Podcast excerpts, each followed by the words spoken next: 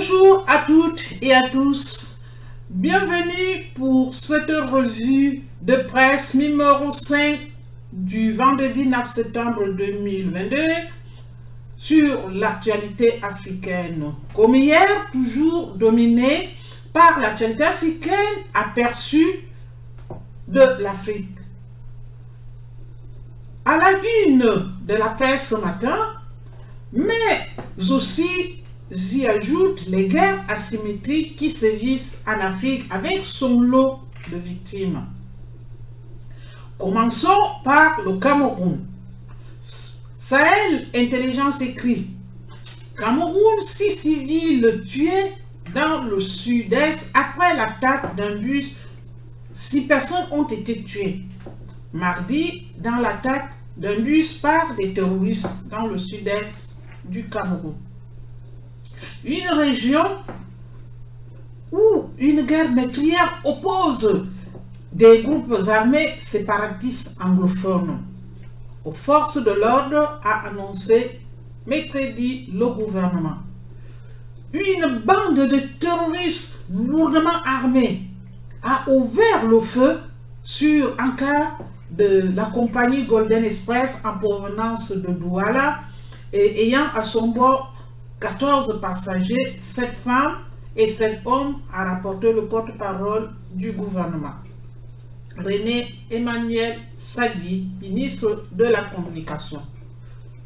L'attaque s'est produite dans l'arrondissement de Mayuka du département du Foucault dans le sud-est anglophone sur le tronçon reliant la capitale régionale Bouya-Kumba dans la même région.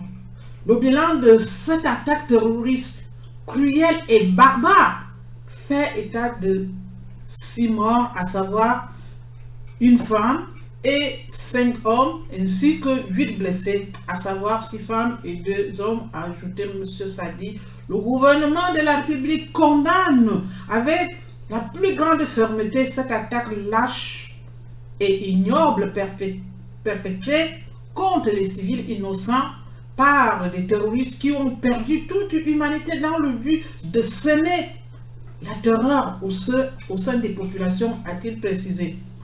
Le président camerounais Paul Biya a décidé de déployer des forces spéciales camerounaises pour combattre les sécessionnistes dans le nord-est et le sud-est anglophone du pays. Afrique de l'Est L'Éthiopie.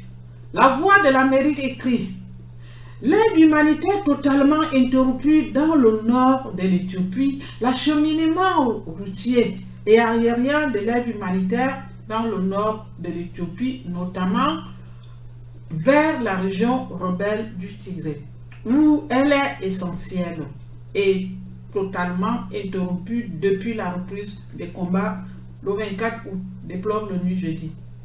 La trêve en vigueur euh, depuis euh, euh, fin mars entre forces gouvernementales éthiopiennes et rebelles tigriens avait permis au convoi d'aide, alors à l'arrêt depuis trois mois, de reprendre la route vers le Tigré. La reprise des violences après cinq mois de trêve affecte déjà les vies et moyens de subsistance des personnes vulnérables, notamment la distribution d'une aide humanitaire vitale dans la région de la Phare, de la Mara et du Tigré, écrit le Bureau de coordination de l'aide humanitaire de l'ONU.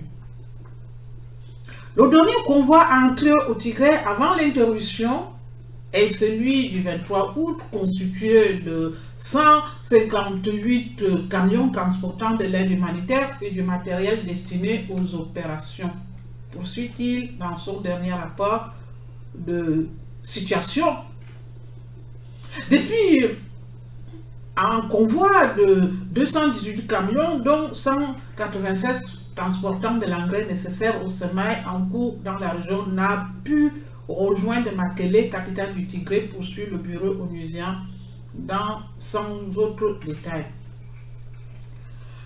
Maintenant, l'Afrique centrale, le Tchad, le monde écrit au Tchad, un opposant convoqué au tribunal ses partisans dispersés par la police. La police a tiré des grenades lacrymogènes vendredi, 9 septembre aujourd'hui, mais pour disperser des centaines de manifestants, accompagnant le principal leader de l'opposition à la junte militaire au Tchad, soutenu par la France, qui se rendait à une convocation du procureur d'Njamina, succès Masra, 39 ans, président du parti Les Transformateurs, a été rapidement entouré par les jeunes partisans et poussé dans une voiture avant que le cortège qui se rendait en direction du palais de justice ne fasse demi-tour euh, dans une atmosphère saturée de gaz lacrymogène. Ce nouveau acte survient quelques jours après des manifestations non autorisées et violemment réprimées des transformateurs mouvement le plus virulent d'une coalition de l'opposition politique et de la société civile qui boycotte le dialogue de réconciliation nationale lancé il y a 20 jours par le président autoproclamé par Paris et chef de la jungle, le général Mahama Idriss Itno. Ce dernier est au pouvoir depuis la mort de son père, Idriss Déby Itno, tué en avril 2021 en se rendant au fond contre une rébellion armée après 30 années d'un pouvoir autoritaire et sans partage ponctué par des offensives d'innombrables mouvements rebelles. Afrique de l'Est maintenant, l'Angola. Afrique News écrit, élection en Angola. La justice confirme la victoire du MPLA. La justice congolaise a confirmé la victoire du parti historique au pouvoir qui a donné un second mandat au président sortant Joao Lorenzo en rejetant, j'ai dit, le recours de l'opposition dénonçant des résultats des élections législatives de fin d'août, la Cour constitutionnelle a rejeté le recours concernant un litige électoral déposé par le parti politique unitaire en estimant que les éléments qu'il présente ne permettent pas de remettre en question le résultat global. La cérémonie d'investiture de M. Lorenzo, 68 ans, est prévue le 15 septembre. Le pays a choisi ses députés le 24 août, dont il y a trois d'élections présidentielles en Angola. La tête de liste du parti vainqueur aux législatives est investie en fonction de chef de l'État au pouvoir depuis l'indépendance du Portugal en 1975. Le mouvement populaire pour la libération de l'Angola a été déclaré vainqueur avec 51,7% de voix par la Commission nationale électorale. Ce score est le plus, le plus bas jamais enregistré par le parti à l'issue du scrutin le plus serré de l'histoire du pays. Toujours euh, dans le continent africain, le journal allemand Der écrit L'offensive médiatique chinoise en Afrique. Le Parti communiste chinois semble allergique à la critique, que ce soit dans ses affaires intérieures ou à l'étranger. Pékin essaye donc d'influencer les reportages des médias à l'étranger pour que leurs équipes lui soient favorables ici entre 2019 et 2021, la Chine s'est efforcée d'étendre son influence médiatique, réduisant au silence les reportages critiques. C'est ce que révèle un nouveau rapport publié jeudi 8 ou 8 septembre par le groupe de réflexion américain pour la liberté d'expression Freedom House sur 30 démocraties dans le monde analysées par le tactique américain, les rapporteurs ont constaté que le Parti communiste chinois a multiplié des tentatives d'influence des médias. Dans 18 d'entre elles, intimidation des journalistes et des organes de presse, fourniture de contenu des médias d'État chinois aux organes de presse locaux et nationaux, amplification des voix chinoise sur les réseaux sociaux, telles seraient les méthodes employées par Pékin. À cela s'ajoute le contrôle de l'information en direction de la diaspora chinoise, ainsi que celui des plateformes de distribution de contenu. Le continent africain est aussi au cœur de la stratégie d'influence médiatique de Pékin. L'Afrique est en effet moins bien protégée face à l'opération d'influence chinoise, à raison notamment de l'absence de démocratie dans certains pays, de la faiblesse des institutions ou encore euh, de l'opacité qui entoure le financement des médias. Toute une autre histoire, toujours avec Dejler, Afrique de l'Ouest, le Nigeria. Notre confrère Dejler écrit Le tribunal nigérian veut l'arrestation de 10 célébrités pour conduite immorale. Le tribunal islamique du nord du Nigeria a ordonné à la police d'arrêter 10 célébrités locales pour conduite immorale sur les réseaux sociaux pouvant influencer la jeunesse. Ils sont accusés d'avoir chanté et dansé sur des chansons immorales et de les avoir partagées en ligne, a précisé Baba Jibo Ibrahim.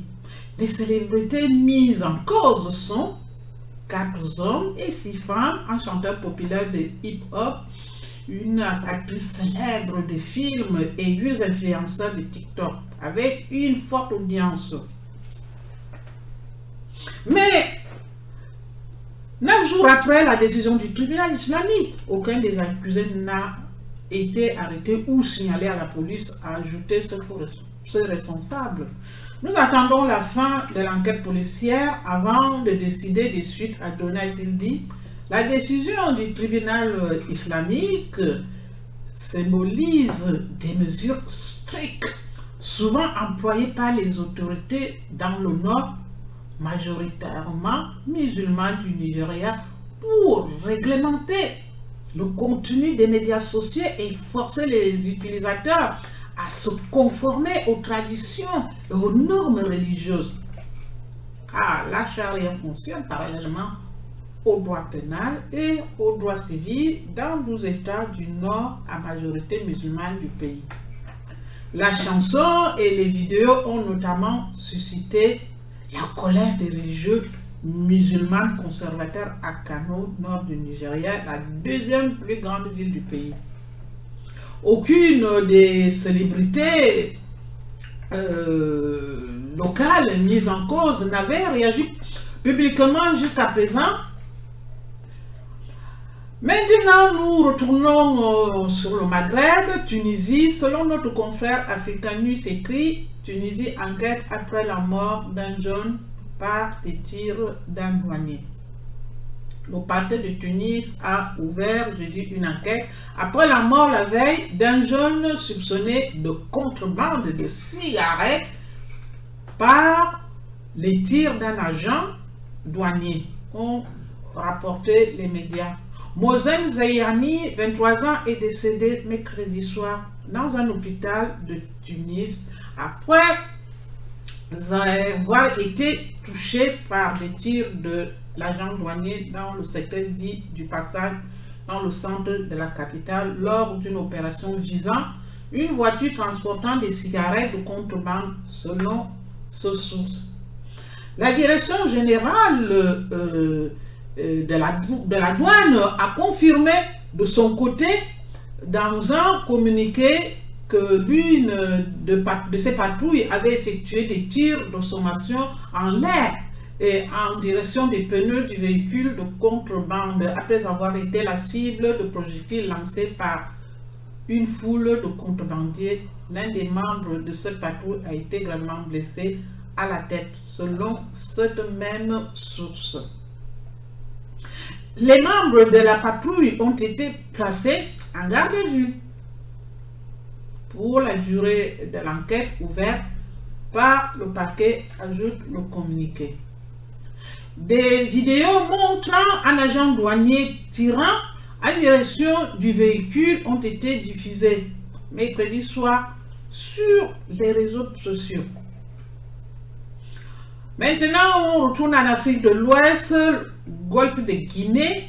Le là écrit Golfe de Guinée, le déni de l'existence du terrorisme alimente l'insécurité.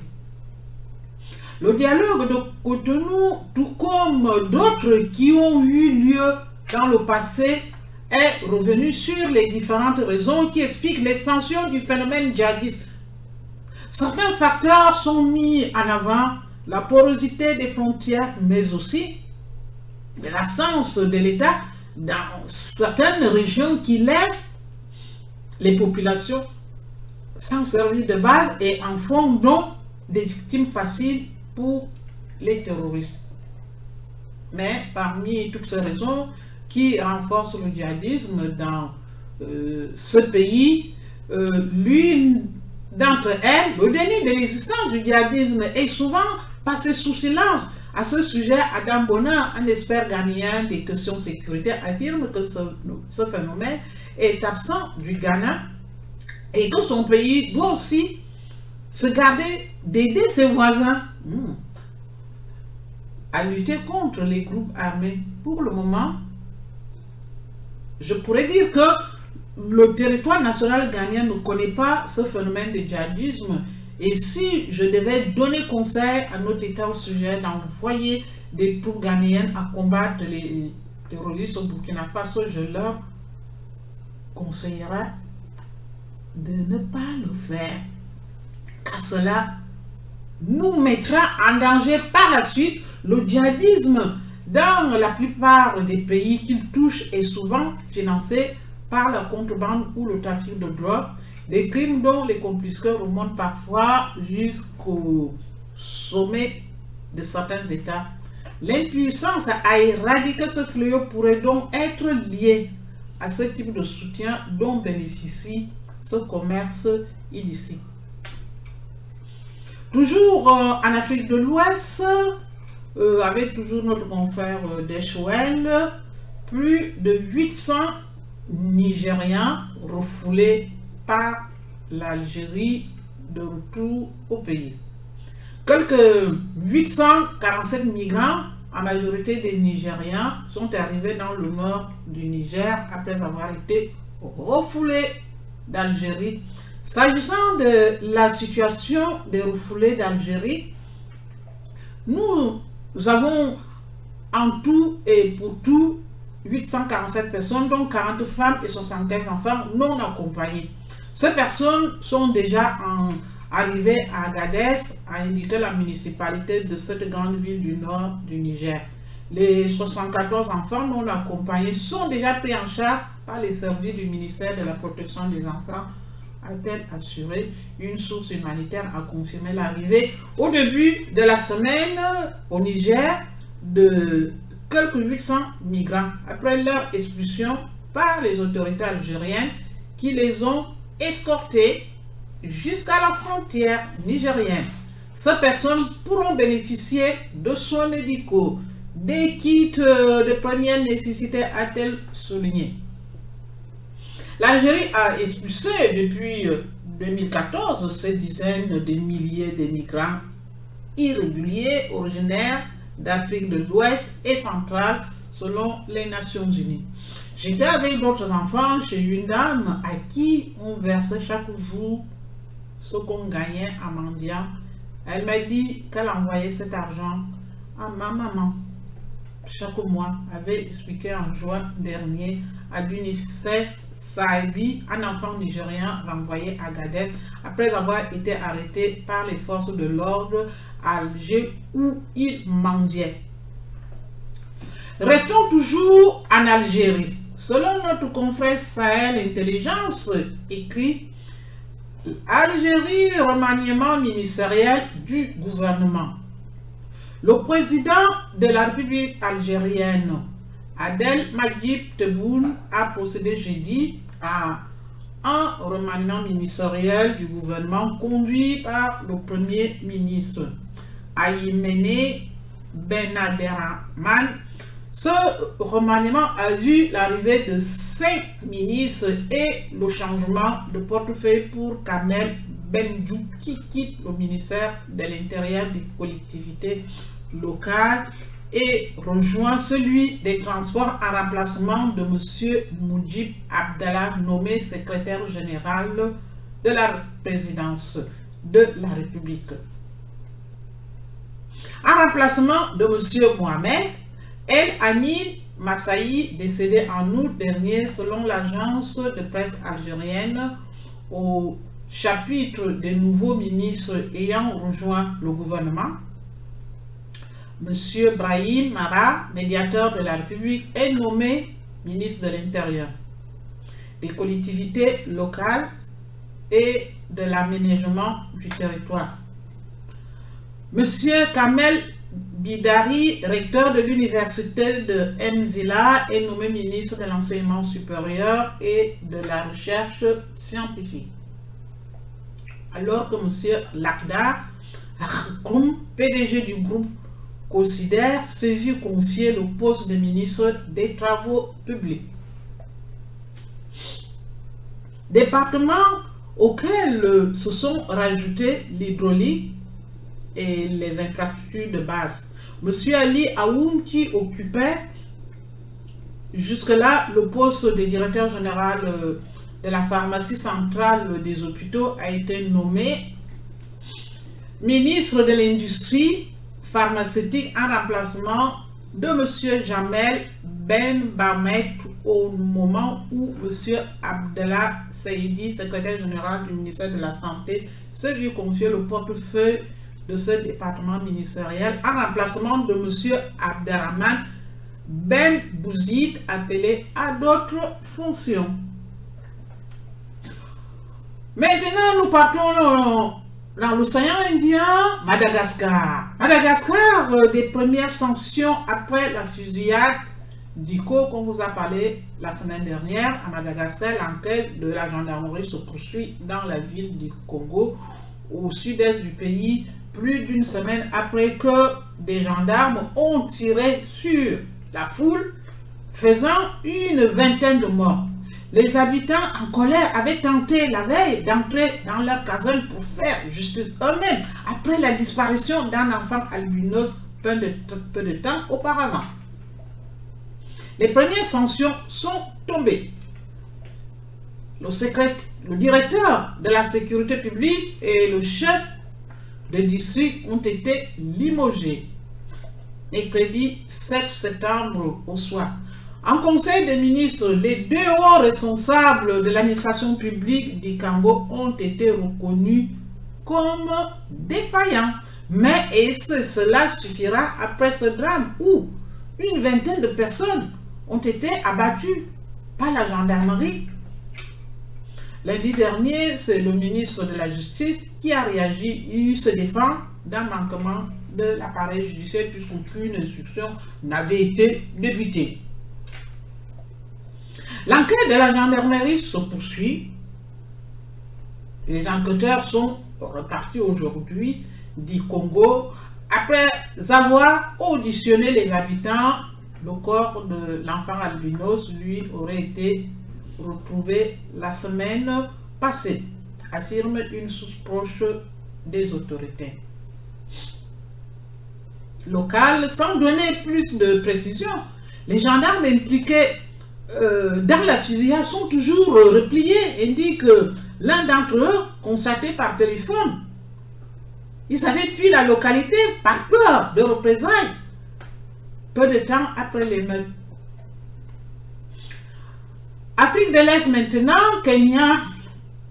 La voix de l'Amérique écrit C'est au Kenya qu'Elisabeth s'est réveillée reine. C'est au Kenya que la vie d'Elisabeth a basculé.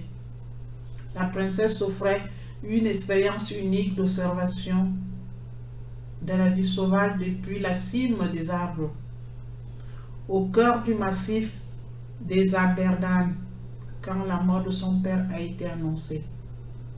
La nouvelle est tombée au matin du 6 février 1952. Le roi George VI avait succombé pendant la nuit à un cancer de poumon à Sandisgem House, une des résidences de la famille royale, dans l'est de l'Angleterre. L'information mettra une journée de plus pour traverser l'épaisse forêt des Aberdan à 7000 km de là et atteindre sa fille de 25 ans, héritière du trône. La princesse Elisabeth était en visite au Kenya, alors colonie britannique. Dans le cadre d'une tournée dans le Comores, à la place de son père malade avec son mari, le prince Philippe, elle s'était accordée une nuit loin de ses obligations officielles pour séjourner à Stentop, un pavillon d'observation de la faune unique en Sonja. Perché au sommet d'un figuier géant, deux ans après cette visite, Stentop a brûlé dans ce qui fut présenté comme un incendie criminel des rebelles anticoloniaux Momo un nouvel établissement beaucoup plus grand a été construit sous pilotis de l'autre côté du point d'eau, où il se trouve encore aujourd'hui. Pour terminer cette revue de presse, terminons le Cap Vert, le monde écrit. Les pieuses de sable du Cap Vert, loin de la carte postale paradisiaque les plages de l'île principale de l'archipel africain ressemblent à des mines. Des femmes y prélèvent du sable revendu à prix cassé au secteur du bâtiment, bâtiment, une pratique illégale qui dégrade l'environnement et ruine la santé de ce travailleurs puisés par un travail de force. La plaque de Rivera d'Abersa n'est pas référencée dans les guides du Cap Vert. Pas plus que celle de Rencao ou de Cancelo. Ces trois plages de Santiago, l'île principale de l'archipel, sont portées disparues. Et de mémoire de Capverdiens, on ne se souvient pas euh, de la dernière fois où l'on y aperçut la serviette d'un touriste les immenses tas de sable noir, euh, les amas de galets, les cratères, les allées et venues des camions sur les puits taillés à flanc de montagne. Le paysage évoque davantage une carrière ou une mine à ciel ouvert. Très loin de la carte postale paradisiaque des étendues de sable blanc à perte de vue et de l'eau émeraude de salle et bois Vista. Les deux destinations en vogue de ce petit bout d'Afrique qui baigne dans l'Atlantique au large du Sénégal. Mes amis, c'est terminé pour aujourd'hui. Radio Tam Tam, la parole est une force. Abonnez-vous à la revue de presse aperçue sur l'actualité africaine. Abonnez-vous à notre postcard The Podgoriou sur un chat sur notre plateforme d'écoute. Abonnez-vous à notre chaîne YouTube Radio Tamtam. Abonnez-vous à notre chaîne Telegram Radio Tamtam Média. Et à très bientôt sur cette revue de presse que vous en aurez trois fois par semaine. N'oubliez pas de télécharger l'application de Radio Tamtam. N'oubliez pas d'écouter Radio Tam Ensemble, nous sommes plus forts. Ensemble, nous sommes unis. Et n'oubliez pas de soutenir Radio Tam ou venir à notre studio présenter une émission sur l'Afrique, si vous aimez l'Afrique, ou aussi les Français qui aiment l'Afrique, les africanistes qui aiment l'Afrique. Venez nous rejoindre ensemble. Nous sommes plus forts ensemble nous pouvons construire une nouvelle Afrique. Et à la semaine prochaine, je vous souhaite bon week-end à vous. Merci.